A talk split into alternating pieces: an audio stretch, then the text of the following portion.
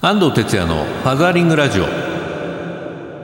安藤哲也のファザーリングラジオ。皆さんこんにちは。この番組は父親支援の NPO 法人ファザーリングジャパン代表の安藤哲也がパパにとっての耳寄りな情報をグッドミュージック乗せてお届けする番組です。はい始まりました。ファザーリングラジオですけれども、えー、もう4月も終盤戦ということでまあもう来週からゴールデンウィークですね。もう早いもんで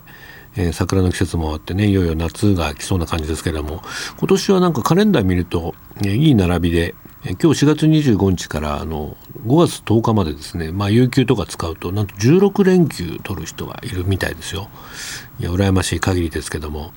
えー、我が家はどこに行くかというとですね全く予定が立っていません。えー、春休みにねちょっと沖縄旅行家族で行ったもんですから、まあ、あのお金もなかったりするもんでちょっとね部屋の片付けでもやろうかなっていうふうにえ模様替えとかしたいなというふうにね思っています、え皆さんはどんな連休をお過ごしの予定でしょうか？ファザーリングラジオではツイッターも受付中です。ご利用の方はハッシュタグシャープ 842FM をつけてつぶやいてください。それではファザーリングラジオ今週もよろしくです。この番組は少子化問題の解決を目指す一般財団法人ワンモアベイビー応援団の提供でお送りいたします。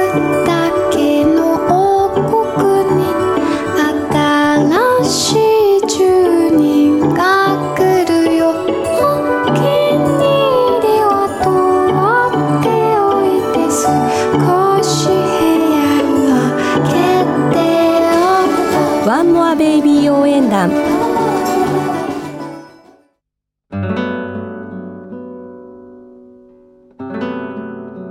ファザーリングラジオ FM 西東京からお届けしています。ここからはインフォメーションのコーナー子育てに関するニュースなど最新トピックスをご紹介しています。え今日はですね本のご紹介ということなんですが、えー、リーママザベスがあなたを救う働くママの迷いが消える30の言葉というですね本が、え出版されました、えこちらを発行されました博報堂リーママプロジェクトの田中和子さんにお電話がつながってます。田中さんこんにちは。こんにちは。どうもご無沙汰してます。はいこちらこそ、はい、このリーママザベスの本ね、えーはい、3月に発売になってますけどもねちょっと僕も関わらせていただいたのでご紹介したいんですけれども、はい、ありがとうございます、まあそもそもこの博報堂リーママプロジェクトねあのー、何年ぐらいも前に立ち上がったんでしたっけ？ちょうど3年前に、うん、あの立ち上げまして私自身がですね、えーと、と3番目の子供の、はいはい。出産前後に始めました、うん、あそのタイミングだったんですね。そうなんです、うん、じゃあ今一番下の子も3歳になられて。そういうことです。上に2年生と4年生がいますよね。はい。はいそうなんです。わらわらと。子育て現役のママが立ち上げたプロジェクトということですけどもはい、はい、まあ、どういう活動されてきたんですか？リーママって、えーとですね、サラリーマンのママを略してリーママっていうふうに、はい。ちょっと名付けたんですけれども、うん、サラリーマンとして働きながら要は業務を業務費を受けながら、うん、ママでもあるっていった私たち何なんだろうっていう疑問から、うん、まずそこからあのスタートしてるんですけどいろんな、はい、いろんなその働くママたちと交流してみよう。そこで自分たちのなんでしょうね働くとなんで働いてるのかとか、どうやってこう働きながら子育てしたらいいのかっていうことを、はい、あの考えていけないかなっていうことで始めて、ランチケーションって言いまして、うん、あのランチタイムに1時間1本勝負で交流するっていうことをコア活動としてやっています。そうですか。あの別にいろんな会社のママが来てましたよね。そうなんです、そうなんです。うん、あなんでしょう、こう一つの会社の中でこうとどまっていると、はい、どうしてもその会社の文化の中で収まってしまうのも、うん、まあある意味窮屈かな。はい、あと自分たち自身もまあ、これもあの私たちもリーマンプロジェクト自身もママたちの有志グループでやってるんですけれども、はい、多分なんか他にもいろんなママとしての生き方があるはずだっていう思いで、うん、いろんなママたちの話を聞きたいっていうふうにしてあの活動していったら実は他のママたちも同じように思っていて、うん、それでこう社外間の交流あとあのフリーランスの方とかそういう方とも一緒に交流したりいろんなまあ働くママっていう大きなくくりで交流を続けています。なるほどね仕事と、ね、家事育児の両立を、まあ、みんな同じテーマを抱えているのでねいろんなこう知恵を出し合って共有してねいこうということですけどもはい、その活動の中からあのいろんな言葉が生まれたんですよねこれ。そうなんですそうなんです。うん、あのなんでしょうこうママってもしかしたら今で言うとそのパパも同じような思いを今のあのイクメンのパパたちはそう思ってるかもしれないと思うんですけど、はい、仕事をするっていうことと、うん、家庭を守るっていうことのどっちもこの会社村での常識と家庭村での常識の狭間でこう板挟みになっているような思いを抱いているお母さんたちが多いっていうふうに見えてきて。ね、こう罪悪感といいますか後ろめたさを抱えながら一生懸命頑張ってるんだけど、でもなこう頑張頑張ってどうにかこうややり抜いてる。しかもそれを明るく笑い飛ばしてるお母さんたちっていうのに出会いまして、うん、そういうお母さんたちの話を聞いてるとあのなんかこう自分を鼓舞させてくれる元気にさせてる言葉っていうのをこうひしと抱えてるんですよね。うん。でそれを、うん、それを聞き出してぜひいろんな人に伝えていきたいなっていう思いでそうですね。今手元に本があるんですけど例えば家庭言葉一番うちはうちっていうね。はい、ね、まあ、とかく他人と比べちゃうんだけどもこれいい言葉ですね。そうなんです。これ実はシングルマザーのお母さんが伺った、ね。うん、言葉で、ね、どうしてうちにお父さんがいないの？いやいや、それうちはうちだし、でそれをうちはうちっていうふうに言ってたら、今度はどうしてうちにはあのゲーム機がないの？みたいな、どうしてうちはお母さんがいないの？って、もう全部うちはうちって押し通せと。そうですね。まあ、ママでないとダメは親の思い込みとかですね。あと他にはなるようになる刹那的にとかね、えー、子供を戦力にとか。これ結構どっからでも読めていろんなでも気づき解説もありますからね。いろんな気づきがありますよね。ありがとうございます。はい、まあ、僕もあの本の後半の方で、まあ、田中さんと対談もしてるんですけども、まあ、育児をめぐるパパの七不思議ということでいろいろあの コメントを出させてもらってますけどこれで評判とかどうですか？あの結構いいですよ。そうです はい。あの意外とねママたちこのパパ、うん、パパとどういうふうに付き合ったらいいのかっていうところまでね目が回ってなかったみたいなんですよね。こうい。っぱいいっぱいすぎて、うん、ちょっとパパ後回しになってますからね。そうそうなんです。よ 読み返してみてあのやっぱりこうラリーママザベスが主人公になってるので、ややパパの影が薄いなっていうのはちょっと今後の課題かなと思ってはいるんですけど。まあ、あのそういう形で働く、まあ、リーママたち向けなんですけれどもこれ多分ね男性も読むとね結局ママのこう大変さも理解すると思うんでね。あなるほどね、えーまあ、ファザージャパン的にはこれパパに読ませたいなと思いましたね。ぜひぜひお願いします。はい。はい。まああの今後リーママプロジェクトもいろんな活動がね続いていくと思いますけれども、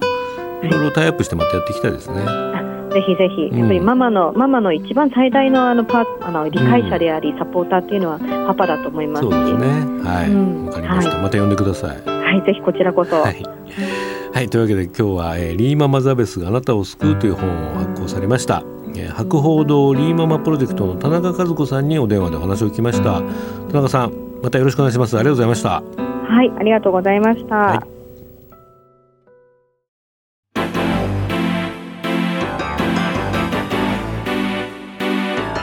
ファザーリングラジオ FM 西東京からお届けしています。ここからはソーシャルカフェのコーナー。日本には社会的な課題がいろいろありますがそれを何とかしたい社会を変えたいという思いを持ってソーシャルな活動を実践している方をゲストにお呼びするコーナーです、えー、今日のゲストは、えー、福祉家庭を応援する宮城県福祉の会代表の村上義信さんとお電話がつながっています。村上さんこんにちは。こんにちは。よろしくお願いします、はい、よろしくお願いします。今日宮城からですね。はい、はい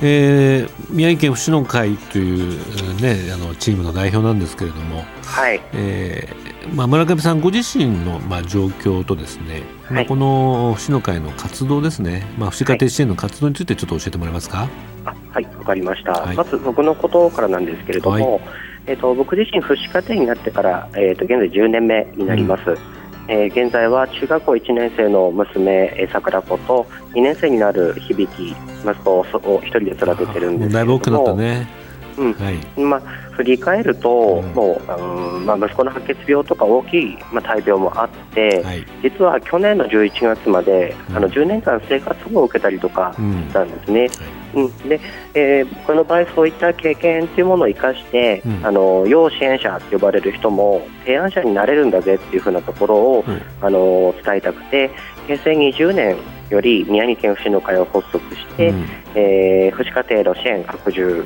まあ、主に政策提言になっちゃうんですけれども、うん、そういった活動を行ってました。はいで、えーまあ、具体的にはあの全国福祉家庭支援連絡会、まあ、発足時にあの理事として参加して、はい、あの福祉家庭に対する児童扶養手当の拡充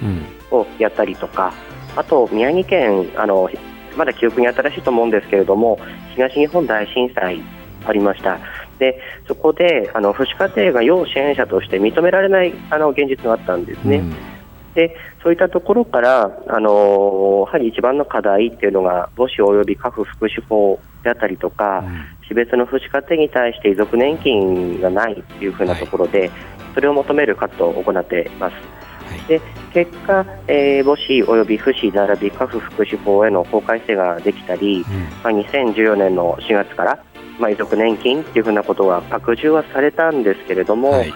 まだちょっとそういったあの残っている課題に着手している状況です、うん、そうですね。あの、まあ、児童扶養手当とかは歯科家庭にも支給されるようになったんですけども、うん、遺族年金の支給についてはちょっと今まだ法律の不備があるんですよね。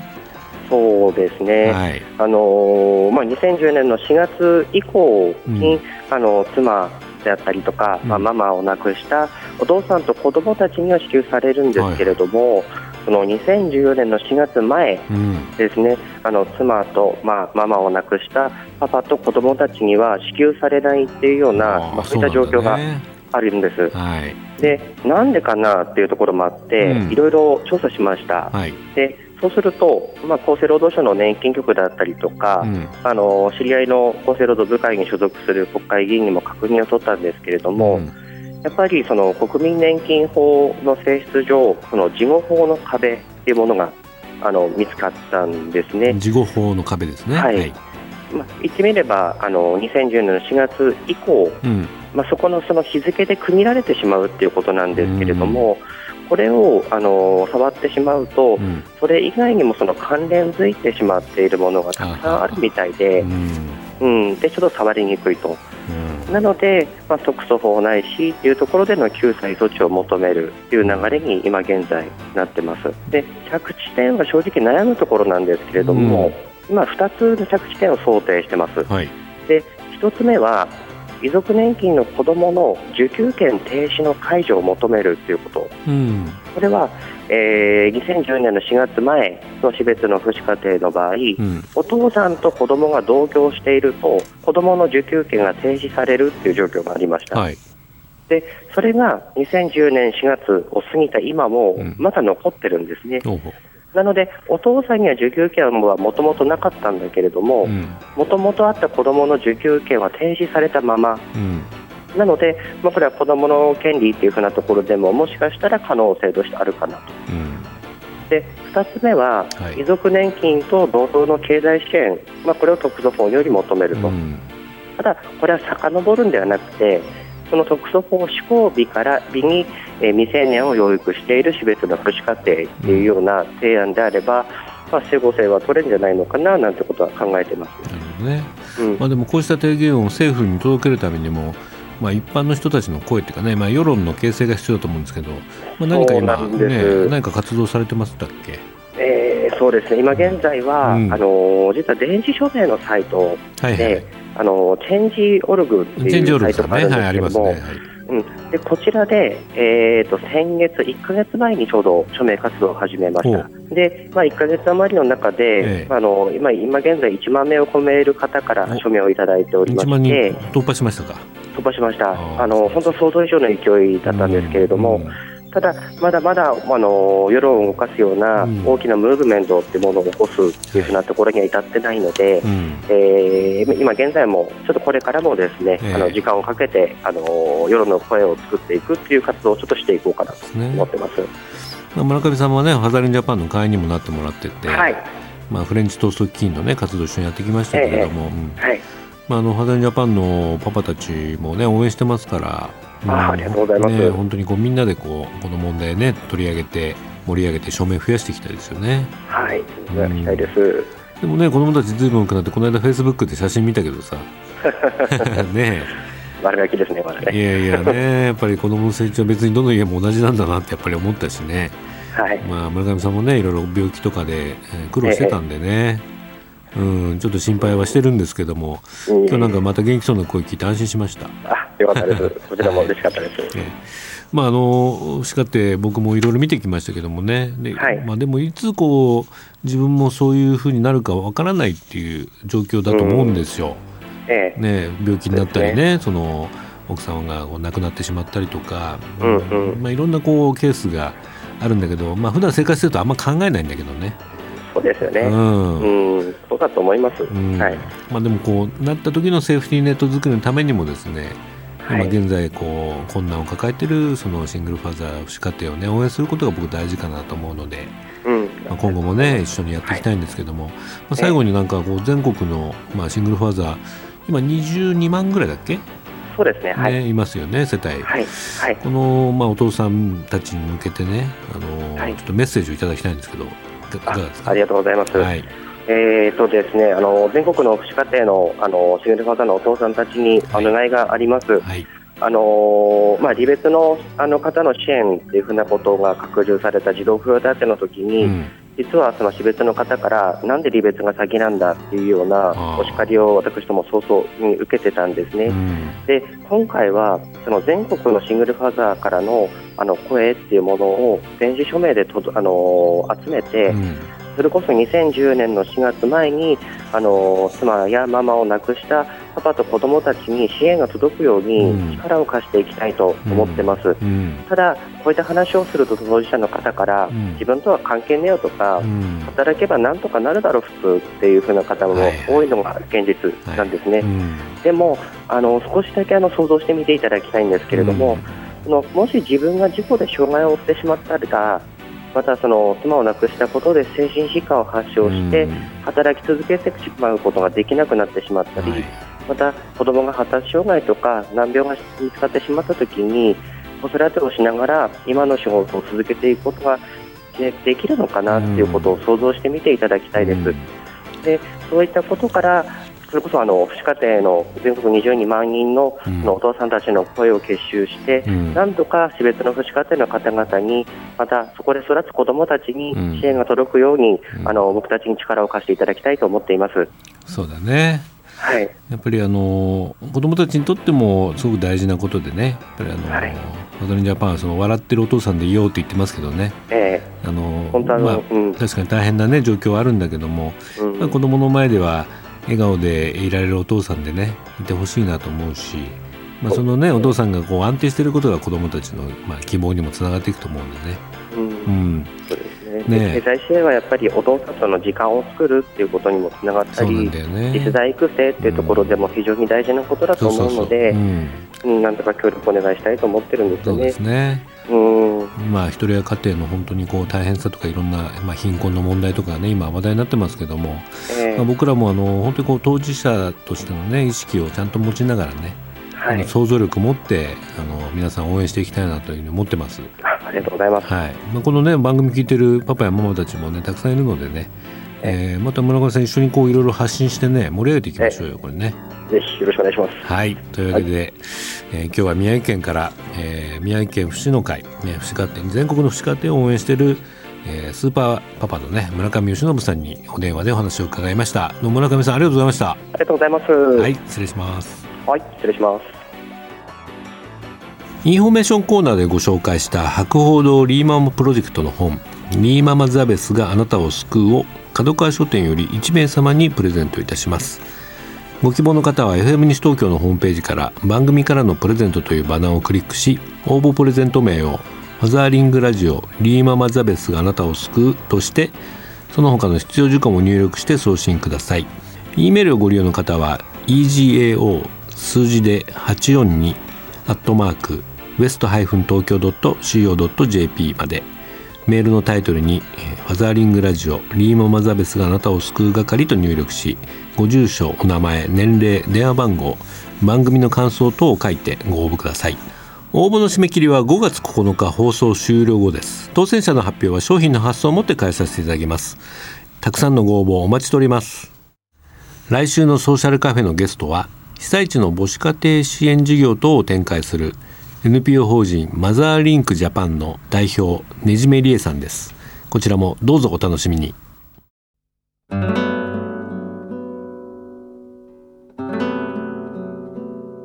絵本コーナーパパ読んでです。このコーナーでは週末パパが子供と読みたいおすすめの絵本を紹介します。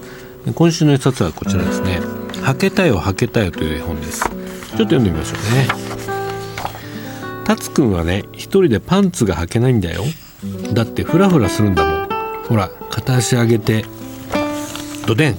もう一度起き上がってまたドデン。何遍やってもダメなんだ。えいパンツなんか履かないや。タツくんは外へ駆け出し駆け出したよ。ワンワンニャオ犬が来て猫が来てあれ？チューチューネズミが来て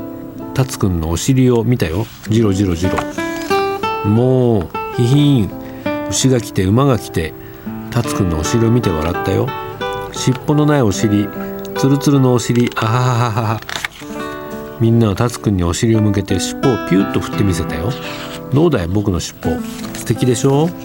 いいやいいや尻尾なんかなくてもいいやタツくんはどんどん逃げ出しました。こんな感じの絵本なんですけどもね。まあ、おむつが終わってこのパンツを履く、まあ、子供のねそういうシーズンがあるんですけれども。なかなかこうバランスが取れなくてうまくパンツが履けない男の子の話なんですけどね。すごく可愛らしいですね。僕もこれ、えー、長女が生まれたちょっと後ぐらいにやっぱこういう時期にね買って読んでた思い出がありますね。うんなんかやっぱりこうえー、パンツ履けたり自分でトイレに行くとねあのすごく成長したなと思うし子供もこれが自分でできるようになるとねすごくその自信を持っていろんな生活全般的なことがねできるようになるんじゃないかなと思いますね、まあ、とってもねほのぼのとしたいい絵本だと思います。絵本ナビにもねこんなレビューが来ていました。耳ユニさん。女の子6歳男の子5歳の神奈川県の30代のママからです。まだお着替えに悪戦苦闘していた頃の息子に読んであげました。タツくんがお尻を出していたら動物たちに笑われてしまう場面を読むと息子はパンツを履かないと恥ずかしいということを理解してくれたようです。そしてタツくんがパンツとズボンを履けるようになった場面を通して僕もタツくんみたいにパンツ履きたいなと感じてくれたようで息子もしっかりとお着替えができるようになりました。読み終わってからこの子供の反応を通して改めてこの絵本の持つ子供を引きつけ揺り動かす魅力に感動しました。というねレビューが来てますね、えー、ママもねこう忙しい中で、まあ、こういうことをえー、いろいろこうね絵本が助けてくれると嬉しかったんじゃないかなというふうに思います。是非ねあのこの時期のお子さんのいる、お父さん読んであげてみてください、えー、今週の絵本は「はけたよはけたよ」神沢敏子作西巻かや子絵改正者から発売になっています Facebook ページにも絵本並みのリンクを貼っておきます。今週のパパ読んででした。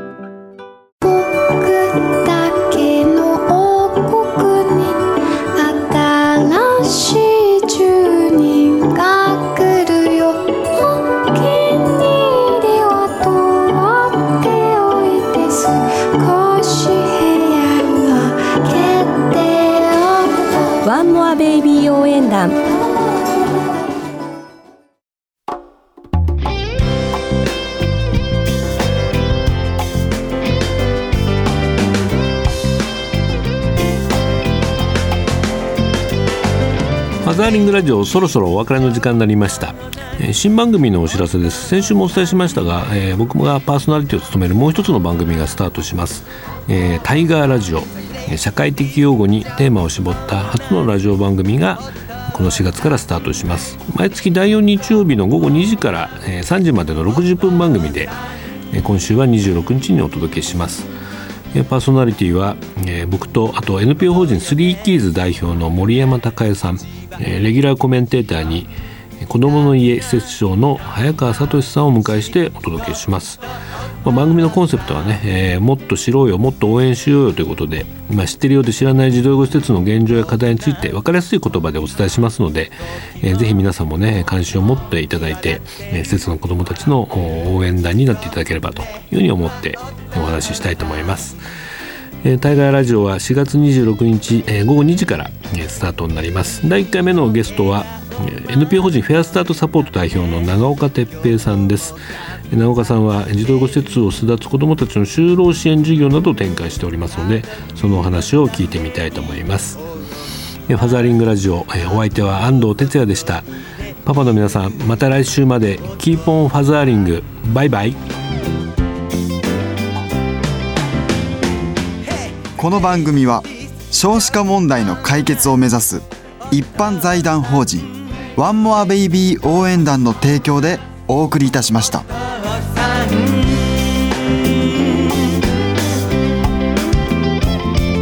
地球で一番